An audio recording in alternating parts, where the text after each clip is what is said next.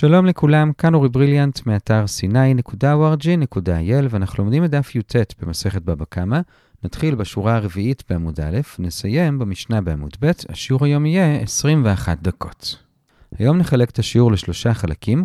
בחלק הראשון נראה עוד שאלות לגבי צרורות, בחלק השני נדבר על בהמה שהזיקה על ידי הזנב שלה, ובחלק השלישי נדבר על דליל שקשור לתרנגול.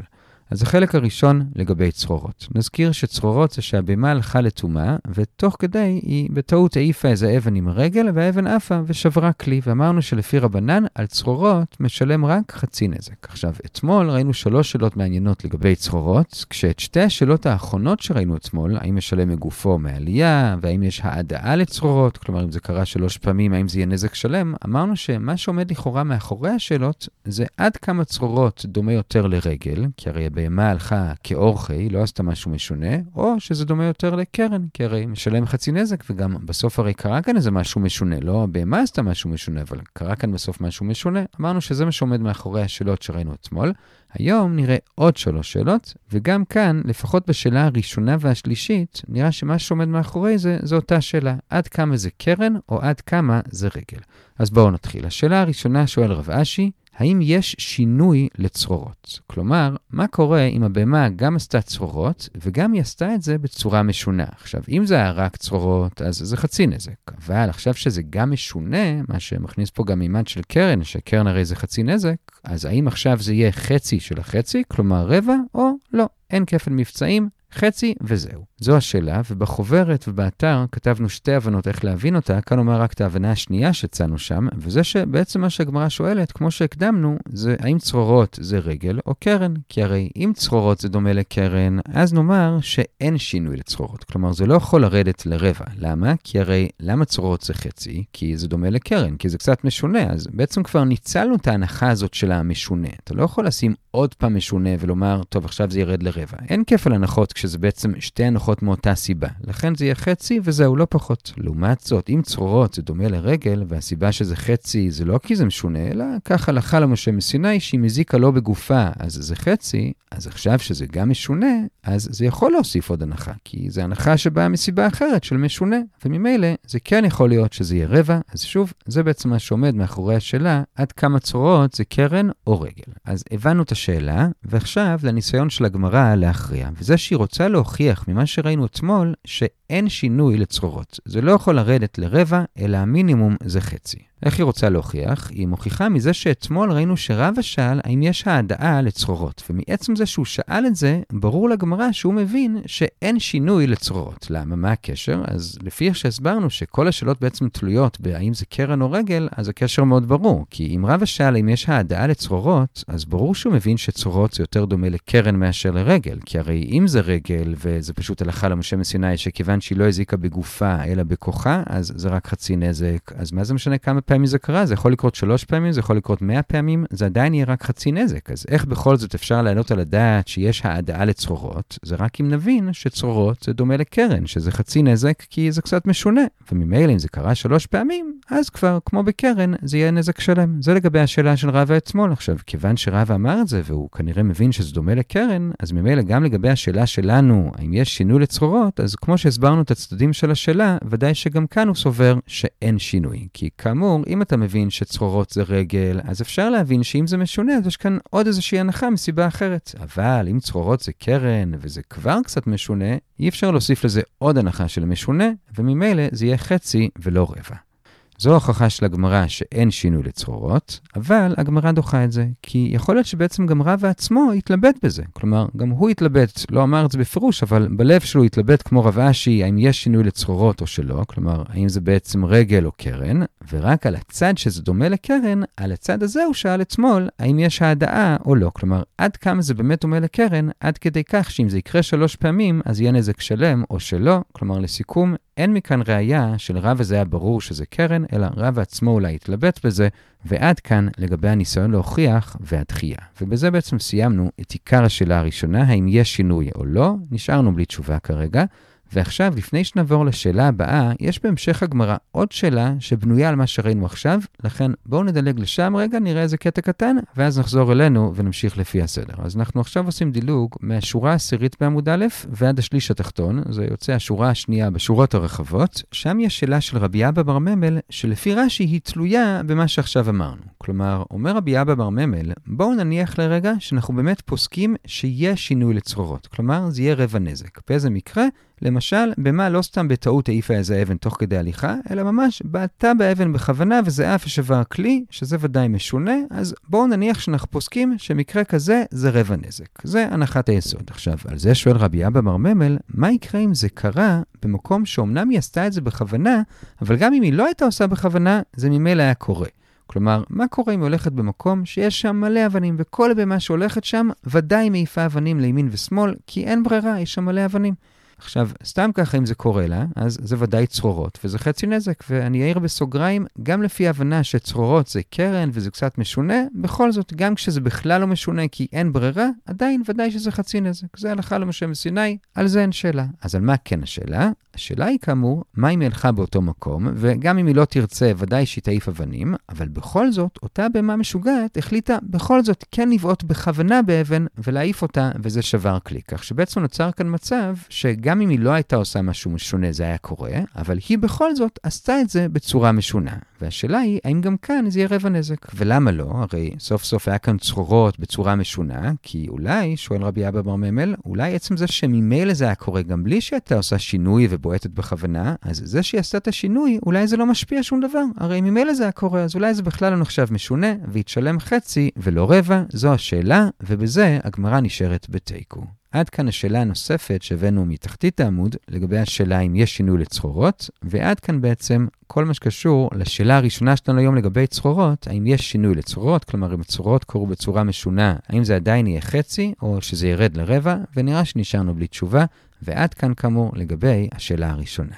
בשביל השאלה השנייה, אנחנו צריכים לחזור לאיפה שהיינו, אז כאמור, דילגנו למטה, אז אנחנו כרגע 12 שורות לפני סוף עמוד א', אז בואו נחזור חזרה למעלה לשורה העשירית בעמוד א', ושם השאלה השנייה של רב אשי, וזה, האם סומכוס מודה בכוח כוחו? כלומר, סומכוס כאמור אומר שגם אם הבהמה לא הזיקה בגופה, אלא על ידי כוחה, כלומר צרורות, זה עדיין נזק שלם, כי לדעתו כוחו כגופו, הכוח של הבהמה זה כמו הגוף של הבהמה, השאלה היא, האם גם כוח כוחו, גם זה כמו הגוף. כלומר, למשל, אם הבהמה העיפה אבן, והאבן פגע בכלי, והכלי נשבר, ואיזה שבר אף על כלי אחר, שזה כבר כוח כוחו, האם סומכוס בזה כבר יודע שבאמת יש הלכה למשה מסיני וזה יהיה חצי נזק, או שלדעתו פשוט אין הלכה למשה מסיני כזאת וזהו, וזה עדיין יהיה נזק שלם, וגם בזה הגמרא נשארת בתיקו, ועד כאן השאלה השנייה.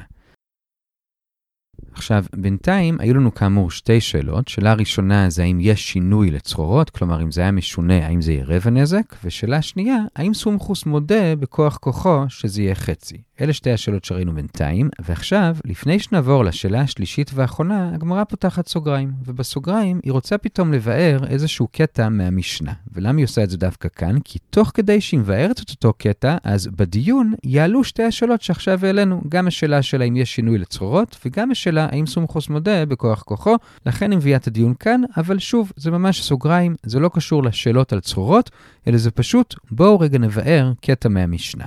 עכשיו, בדרך כלל בשיעורים שלנו אנחנו נוהגים לשמור כאלה קטעים לאחר כך, אבל כיוון שכבר שינינו מהסדר, אני לא רוצה לשנות יותר מדי, אז בואו את זה כן נעשה לפי הסדר, אז בואו נראה את הדיון הזה. אז הקטע שהגמרא רוצה לפרש כרגע, זה הדבר הבא. אומרת המשנה, הייתה מבעטת, או שהיו צרורות מנתזין מתחת רגליה ושברה את הכלים, משלם חצי נזק. כלומר, בעצם המשנה מביאה כאן שני מקרים שבהם משלם חצי נזק. מקרה אחד זה הייתה מבעטת, מקרה שני זה צרורות, ושניהם זה חצי נזק. זה מה שכתוב במשנה, ועכשיו הגמרא רוצה להסביר את זה, והיא תסביר את זה גם לרבנן, ואחרי זה תנסה להסביר גם לסומכוס. אז לפי רבנן זה מאוד פשוט, יש כאן בעצם שני מקרים. מקרה ראשון זה הייתה מבעטת, שזה חצי נזק כי זה קרן, כי זה משונה שבמה מבעטת. מקרה שני זה פשוט צרורות, וזה חצי כי זה צרורות. זה לפי רבנן, זה פשוט, אבל בסוגריים כאן שואל רב אשי, לפי ההסבר הזה ברבנן, בעצם יש כאן שני מקרים ממש נפרדים. מקרה אחד זה קרן כי זה משונה שהיא מבעטת, מקרה שני זה צרורות, וזה חצי פשוט כי זה צרורות. זה שני המקרים לפי רבנן, מאוד פשוט. אבל בא עכשיו רב אשי בסוגריים, סוגריים ושואל, רגע, האם באמת חייבים לתאר את זה כשני מקרים ממש נפרדים, או אולי אפשר לשלב בין המקרים? כלומר, מה יקרה אם היא גם בעטה, שזה משונה, וזה גם היה צרורות, שהאבן עפה ואז שברה איזה כלי? האם המשנה התכוונה גם למקרה הזה, שזה יהיה חצי נזק, או שבזה זה כבר יהיה רבע נזק? זו השאלה של רבשי למשנה, ומן הסתם אתם מיד קופצים ואומרים, רגע, הרי זו אותה שאלה ששאל רבשי מקודם, השאלה הראשונה, האם יש שינוי לצרורות? אז כן, אתם צודקים, זה באמת בדיוק אותה שאלה, פשוט מקודם רבשי שאל את זה ככה באוויר, וכאן לעומת זאת הוא שאל את זה על המשנה, אבל זה באמת אותה שאלה, וגם כאן רבשי נשאר בתיקו, עד כאן הסוגריים של רבשי, ועד כאן ההסבר של המשנה לפי רבנן. עכשיו, בואו נראה אם אפשר להסביר את המשנה גם לפי סומכוס. הרי סומכוס אומר שצרורות זה נזק שלם. האם המשנה יכולה להסתדר גם לסומכוס? אז בהתחלה הגמרא מנסה לומר שכן, וזה שכשהמשנה אומרת שצרורות זה גם חצי, אז היא מתכוונת צרורות דווקא על ידי ביתה, וזה חצי לא כי זה צרורות, אלא כי היא בעתה, וביתה זה משונה ולכן זה קרן, ולכן זה חצי. ואז גם סומכוס יכול לכאורה להסתדר, זה מה שהגמרא מנסה לומר, אבל דוחה הגמרא איך זה מסתדר עם ההמשך. הרי המקרה אחרי זה, זה שהיא דרסה כלי, ושבר עף מהכלי ושבר כלי אחר, ואומרת המשנה שעל הכלי השני משלמים חצי נזק, כלומר צרורות, אז לכאורה זה לא יכול להסתדר עם סומכוס. זה מה שהגמרא דוחה, אבל הגמרא עוד לא מתיישת ומציעה, אולי שם זה חצי נזק, כי אולי שם מדובר בכוח כוחו, כלומר היא דרסה ישירות כלי אחד, משם אף שבר לכלי שני, ומשם אף שבר לכלי שלישי, ועל זה המשנה אמרה שזה חצי, אם נניח שבאמת סומכוס מודה בכוח כוחו שזה חצי, אז אולי המשנה בכל זאת כמו סומכוס, אבל גם את זה דוחה הגמרא, לא יכול להיות, כי הרי זו השאלה השנייה של רבש. רש"י, האם סומכוס מודה בכוח כוחו? אז לא יכול להיות שכך אפשר להסביר את המשנה, וממילא, באמת, לפי רב אי אפשר להסביר את המשנה לפי סומכוס, אלא, כמו שאומר מקודם, לפי רבנן. עכשיו, תראו בהערות ובתוספות, שלכאורה אפשר להציע שבכל זאת כן אפשר לסדר עם סומכוס. בכל אופן, עד כאן שתי הצעות להסביר את המשנה, או לרבנן או לסומכוס, כשאת אפשרות של סומכוס דחינו, וכאמור, הסיבה שהבאנו פתאום את הדיון הזה על המשנה, זה כי תוך כדי, בדיון על רבנן הזכרנו את השאלה הראשונה של רב אשי, האם יש שינוי לצרורות, ובדיון על סומכוס הזכרנו את השאלה השנייה של רב האם סומכוס מודה בכוח כוחו, לכן הבאנו את כל זה כאן, ועד כאן הסוגריים, נסגור אותם, ועכשיו בואו נחזור לנושא שלנו. אנחנו כאמור ברצף של שלוש שאלות על הדין של צרורות.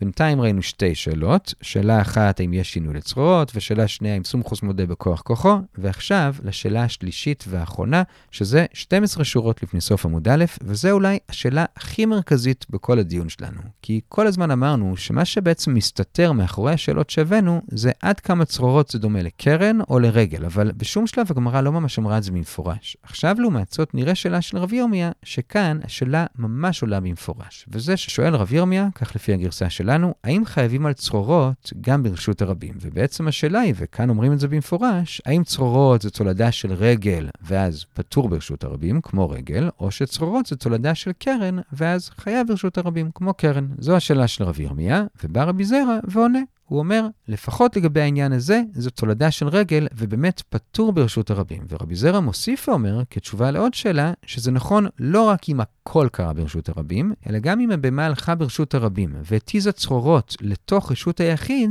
גם אז היא פטורה. או בניסוח של רבי זרע, עקירה אין כאן, הנחה אין כאן. כלומר, אם את ההתחלה, את העקירה של האבן, היא עשתה במקום שהיא פטורה, אז היא פטורה וזהו. והאמת היא שזה די הגיוני, כי הרי כל העניין של הפטור של רגל ברשות הרבים, זה שרשות הרבים נועדה נועדה גם לבהמות, הרי זה היה כלי העבודה וכלי התחבורה שלהם. אי אפשר להגיד לאנשים לא להביא שברים לרשות הרבים. וחלק מזה שיש שברים לרשות הרבים זה שהם מזיקים לפעמים באופן טבעי, תוך כדי הליכה, וחלק מהאזעקה הזאת תוך כדי הליכה זה שלפעמים גם עפים אבנים לצדדים, לפעמים גם לתוך רשות היחיד, זה לא דבר משונה ולכן פטור. אז עד כאן רבי זיירה, שוב, הוא אמר שצרורות זו תולדה של רגל ולכן פטור ברשות הרבים, ולא רק אם הכל היה ברשות הרבים, אלא גם אם אבן עפה מרשות הרבים לרשות היחיד, גם אז פטור. זה רבי זרע, אבל רב ירמיה מקשה עליו משתי ברייתות ומאמירה של רבי יוחנן, שבכולם עולה שעל צרורות כן חייב ברשות הרבים. עכשיו, בגמרא מובאת כל קושייה בנפרד ואז זה תירוץ, אבל כיוון שכל הקושיות וכל התירוצים אותו עיקרון, אז הבאנו את זה ביחד, וזה שונה רבי זרע שתי תשובות. תשובה אחת, אומר רבי זרע, יודע מה, אני קצת חוזר בי. כלומר, באמת צרורות ברשות הרבים פטור, אבל מה שאמרתי, שגם אם היא העיפה אבן מרשות הרבים לרשות היחיד, שגם זה פטור, מזה אני חוזר בי, בזה כן חייב. וממילא, שתי הברייתות ורבי יוחנן שאמרו שחייב ברשות הרבים, הם דיברו על זה.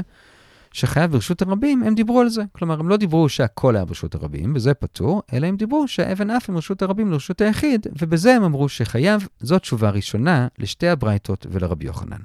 תשובה שנייה, שזו תשובה רק לשאלה מרבי יוחנן, זה שבעצם רבי יוחנן מעולם לא אמר את זה. כלומר, רבי יוחנן לא אמר בפירוש שעל צרורות חייבים גם ברשות הרבים. מה שהוא אומר זה שעל חצי נזק חייבים גם ברשות הרבים, ואפשר לומר שמה שהוא דיבר עליו זה לא צרורות, אלא קרן, ובזה באמת ודאי שחייבים ברשות הרבים. אבל אולי על צרורות הוא לא אמר, וממילא ממנו אין קושייה. ועד כאן לגבי השאלה השלישית, האם צרורות זה רגל או קרן, וממילא האם חייבים ברשות הרבים או לא, וענה רבי זרע שברשות הרבים עצמה הוא פטור כמו רגל, ובזה סיימנו את החלק הראשון של השיעור. ראינו שלוש שאלות על צרורות, האם יש שינוי לצרורות, האם סומכוס מודה בכוח כוחו שזה חצי נזק, והאם חייב או פטור ברשות הרבים, וזה הגענו לשורה השביעית בעמוד ב', עד כאן כאמור החלק הראשון. החלק השני זה כבר לא קשור לצרורות, אלא מקרה שבו מתלבטים האם זה רגל או קרן, וזה בעצם שני מקרים. מקרה אחד זה אם השור קשקש בזנבו ופגע באיזה כלי ושבר אותו, האם זה רגל או קרן, כלומר, האם זה נחשב אורך דרכו הרגילה ואז זה רגל, או שזה נחשב משונה ואז זה קרן. ומה הנפקא מינה? האם הוא יהיה פטור או חייב ברשות הרבים? אם זה כמו רגל הוא פטור, אם זה כמו קרן הוא חייב. זו הייתה השאלה ששאל רבי יהודה נשיא את רבי יושעיה או להפך, והתשובה היא שזה אורכי, כי אתה הרי לא מצפה שאדם ילך ברחוב עם השור שלו ויחזיק לו את הזנב. ודאי שתזוזה של הזנב זה חלק רגיל. זה חלק רגיל מהתנהלות של שור ברשות הרבים, וממילא הוא פטור גם על זה, בניגוד לקרן, שזה משונה, ועל זה הוא חייב חצי. עכשיו, שואלת הגמרא, ודאי שזה אוכל, זה פשיטה, מה בכלל הייתה השאלה? מסבירה הגמרא, השאלה הייתה לא על סתם קשקוש, זה ודאי אורחי, אלא על קשקוש יתרה, שזה אולי לא אורחי, כמה שמלן, שגם זה כן, ועד כאן השלב הראשון לגבי קשקוש בזנב. השלב השני זה ששאל רב עינה, מה קורה אם הוא קשקש באמה שלו, כלומר, באיבר שלו, האם זה נחשב משונה, כי בדרך כלל זה לא קורה, או שכיוון שהוא לא עשה את זה בשביל להזיק, אלא סתם כי כך הוא עשה, אז גם זה נחשב אורחי, ובזה הגמרא נשארה בלי תשובה. עכשיו, רק נעיר בסוגריים, זה נשמע קצת מהניסוח של הגמרא, שהשאלה היא לא האם זה נחשב אורחי או משונה, אלא שזה ודאי כן משונה, והשאלה היא האם כשזה משונה, אבל לא הייתה לו כוונה להזיק, זה בכל זאת נחשב קרן או לא. ככה, לכאורה אפשר להבין מהניסוח של הגמרא, אבל ההבנה הזאת ודאי לא נכונה. כי ודאי שדבר משונה הוא נחשב קרן גם בלי שהייתה לו כוונה להזיק. זה לא תלוי בזה, אלא באמת כל השאלה כאן זה באמת האם זה אוכל או שזה משונה, וכאמור, נשארנו בלי תשובה.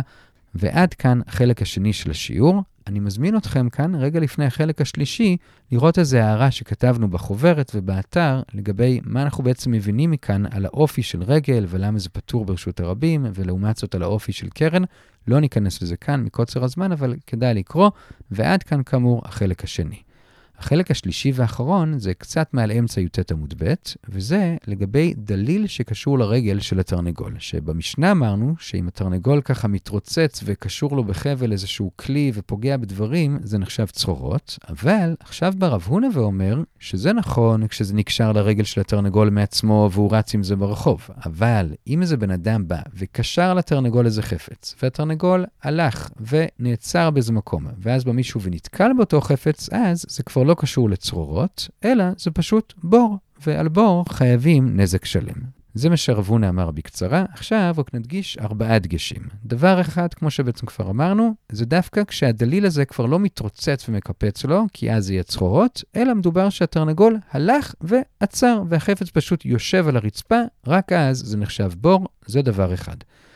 דבר שני, זה מי אחראי על אותו בור, כלומר, הדליל שנעשה בור. אז יש כאן בעצם שני גורמים, יש את בעל הדליל, בעל החפץ, ויש גם את בעל התרנגול. לגבי בעל החפץ, אם הוא שם את זה במקום לא מוגן כך שתרנגול יכול לבוא ולהסתבך עם זה ואז ליצור בור, אז הוא בעצם אחראי, כי הוא זה שעשה את הבור. זה מצד אחד. מצד שני, אם בעל הדליל לא אחראי, או כי הוא שם במקום מוצנע, או כי אין בעל דליל, זה פשוט דליל של הפקר, אז בוא נבדוק את האחריות של בעל התרנגול. אז אם התרנגול הלך מעצמו והסתבך עם הדליל ויצר בור, אז בעל התרנגול לא אחראי, כי יש לנו כלל שרק איש יכול ליצור בור ולא תרנגול, כמו שכתוב, וכי יפתח איש בור. ולא כתוב כי יפתח שור בור או תרנגול בור. בקיצור, אם זה יסתבך על התרנגול מעצמו, זה לא נחשב בור של בעל התרנגול. מתי זה כן? אומר אבונה, רק אם הוא קשר את זה מעצמו. אז באמת הוא יצר את הבור, וגם אם התרנגול הלך למקום אחר והתיישב שם, זה נחשב בור של בעל התרנגול, והוא אחראי והוא ישלם נזק שלם. עד כאן הדגש השני על מה שרבונה אמר. ששוב, מתי זה בור של בעל התרנגול? אם הוא לקח דליל של הפקר וקשר את זה מעצמו לתרנגול, אז זה נחשב שהוא יצר בור. עכשיו, הדבר השלישי, זה שאפילו שהתרנגול הזה הלך עם הדליל למקום אחר ושם התיישב, גם שם באותו מקום זה גם נחשב בור. ולמה? כי בבור יש אחריות גם על בורו המתגלגל ברגלי אדם ובהמה, כלומר, גם בור שזז, מה שנקרא בור מתגלגל, גם הוא נחשב בור, זה דבר השלישי. ועד כאן האמירה של רב הונא, שאפשר להיות חייב על דליל נזק שלם, במקרה שזה לא צרורות, אלא בור. עד כאן רב הונא, ועכשיו שואלת הגמרא שאלה, שהאמת היא שאיך שהסברנו את הגמרא אז בעצם כבר הבלענו את התשובה בפנים, אז לכם זה לא ממש ייראה כשאלה, אבל נשים לב שכשהמשנה אמרה שהדליל זה חצי נזק, אז היא לא כתבה שזה משום צרורות, היא פשוט אמרה שזה חצי נזק, ועל זה בא רב הונא ואמר שזה נכון כשהדליל נקשר מעצמו לתרנגול, אבל אם הבעלים קשר אותו לתרנגול, אז זה נזק שלם משום בור. עכשיו, לרגע הגמרא מבינה כאן שבעצם רב הונא הבין שגם החצי נזק שזה נקשר מעצמו, גם זה משום בור, כלומר שגם בזה אולי מדובר שהדליל לא מתעופף לו אלא נח, והזיק כי מישהו נתקל בו וזה בור. ועל זה שואלת הגמרא, מה פתאום שיהיה בור עם חצי נזק? הרי כולם פה או פטורים לגמרי, או חייבים לגמרי. כלומר, בעל התרנגול ודאי פטור לגמרי, כי זה נקשר מעצמו לתרנגול, או הוא קשר את זה, ובעל הדליל, אם הוא הצניע את הדליל כמו שצריך, אז הוא פטור לגמרי, ואם הוא לא הצניע, אז הוא חייב לגמרי על הכל. איך הגענו לזה שזה יהיה חצי נזק? אלא מסבירה הגמרא את מה שעד עכשיו היה מובן לנו מאליו, וזה שהמקרה של הדליל במשנה זה לא משום בור, אלא משום צרורות, כי התרנגול ככה רץ עם זה וזה עף לכל כיוון, ולכן זה חצי נזק. ומה שרב הונא אמר, שזה נכון רק אם זה נקשר מעצמו, אבל אם בעלים קשר אז זה נזק שלם, הוא בעצם לא אמר את זה על המשנה. כי הרי המשנה לא דיברה על אותו מקרה, היא לא דיברה על דליל של נח, אלא דליל שמתעופף. אלא רב הונא פשוט אמר את זה באופן כללי, לא על המקרה של המשנה, אלא מקרה אחר. וזה שאם יש דליל של הפקר, שקשור לתרנגול, והתרנגול הלך עם זה לאיזה מקום ונח, ואז מישהו נתקל בו, אז כמו שאמרנו, בעל הדליל לא קיים כאן, זה הפקר. לגבי בעל התרנגול, אז אם זה נקשר מעצמו, אז הוא פטור. אם הוא קשר את זה, אז הוא חייב נזק שלם, וזה מה שאמר רב הונא, וזה לא באמת מתייחס למשנה, שמדברת על מקרה אחר של דליל, וזה צרורות. ובזה הגענו למשנה בעמוד ב', ועד כאן החלק השלישי לגבי דליל, ונעצור כאן ונחזור על מה שראינו. חילקנו היום את השיעור לשלושה חלקים. בחלק הראשון ראינו עוד שלוש שאלות לגבי צרורות. שאלה ראשונה זה האם יש שינוי לצרורות, כלומר אם הצרורות היו בצורה משונה שהיא בעטה באבן בכוונה והיא עפה ושברה כלי, אז האם עדיין זה יהיה חצי נזק או שזה ירד כבר לרבע נזק, והסברנו שזה תלוי לכאורה באופי של צרורות, האם זה קרן או רגל. ניסינו להוכיח מעצם זה שאתמול רבא שאל אם יש העדאה לצרורות, כך שלכאורה ברור שהוא חושב שזה קרן, אבל ענינו לא, אולי גם הוא מתלבט. ולסיום השאלה הזאת שאלנו, מה אם באמת נאמר שזה כן יורד לרבע רבע, מה אם זה מקום שבו היא הייתה חייבת לעשות צרורות כי יש מלא אבנים, ובכל זאת היא עשתה את זה בצורה משונה ובעטה, האם עדיין זה נחשב שינוי וזה יורד לרבע או שלא, ונשארנו בתיקו, זה היה לגבי השאלה הראשונה. השאלה השנייה הייתה האם סומכוס מודה בכוח כוחו, שזה כן חצי, והשאלה השלישית של רב ירמיה זה האם הוא חייב על צרורות ברשות הרבים, כשבעצם השאלה היא האם זה רגל ואז פטור ברשות הרבים, או שזה קרן ואז חייב, ורבי זיירה הכריע, אחרי שהוא קצת חזר בו, הוא אמר אם הכל היה ברשות הרבים אז פטור, כי באמת זה רגל, אבל אם היא הלכה ברשות הרבים והעיפה אבן מרשות הרבים לרשות היחיד, אז כבר חייב, כמו שרואים בשתי ברייתות ובדברי רבי יוחנן, ועד כאן שלוש השאלות, וזה היה החלק הראשון. בחלק השני שאלנו האם שור שקשקש בזנב והזיק זה רגל או קרן, וענינו זה רגל אפילו שהוא קשקש מאוד, כי זה אורחי ולכן הוא פטור ברשות הרבים, ואחרי זה שאלנו האם אותו דבר גם אם הוא קשקש באמה שלו, האם זה נחשב אורחי או לא, ונשארנו בתיקו. זה היה החלק השני. בחלק השלישי, לגבי דליל, אז במשנה ראינו שאם זה קשור לתרנגול והוא מתרוצץ עם זה וזה עף, זה חצי נזק כי זה צרורות, אבל אמר רב הונא, זה לגבי כשהדליל מתעופף לו. אבל אם התרנגול הלך עם הדליל ועצר וישב, ואז מישהו נתקל בזה, אז זה לא צרורות, אלא בור, ועכשיו השאלה היא מי אחראי על זה. אז אם יש את בעל הדליל שהוא לא נזהר ואז זה נקשר לתרנגול מעצמו, אז בעל הדליל חייב. אבל אם הוא שמר על הדליל, או שזה דליל של הפקר, ובעל התרנגול קשר אותו לתרנגול, אז בעל התרנגול חייב על יצירת הבור. בור וזה יהיה נזק שלם, אם זה נקשר מעצמו, אז הוא יהיה פטור, זה מה שאמר רב הונא, וזה היה החלק השלישי, כל טוב.